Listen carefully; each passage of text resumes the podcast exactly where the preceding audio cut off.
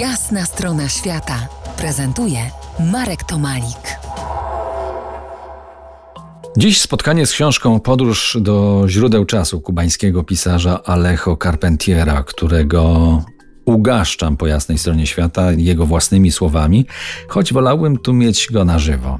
Niestety, zmarł już 42 lata temu, ale jak mówiłem wcześniej, pozostawił po sobie dzieła, które wydają się jakby pisane były w czasach współczesnych.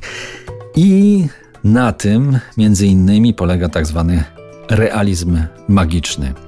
Wejdźmy kolejny raz do świata opisanego 70 lat temu, do podróży, jednak poza czasem, gdzieś w wenezuelskiej dżungli, gdzie główny bohater wikła się nie tylko w gęstwinach krajobrazu, ale też w zawiłościach własnej duszy. Posłuchajmy. Kępy bambusów na lewym brzegu, wzdłuż którego płyniemy, ustąpiły miejsca niewysokiemu lasowi bez kolorowych plam.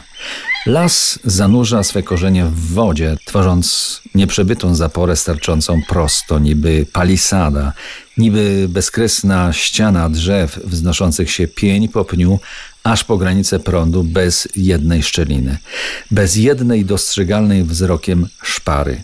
W świetle słońca rozproszonego nad wilgotnymi liśćmi ten mur roślinny przedłuża się do absurdu, także w końcu zdaje się dziełem człowieka zrobionym z teodolitu i ołowiu. I tak dalej, i tak dalej. Barokowy jest ten świat dżungli południowoamerykańskiej. Na kolejne spotkanie z nim, z tym światem, słowami Alejo Carpentiera, wrócimy za kilkanaście minut.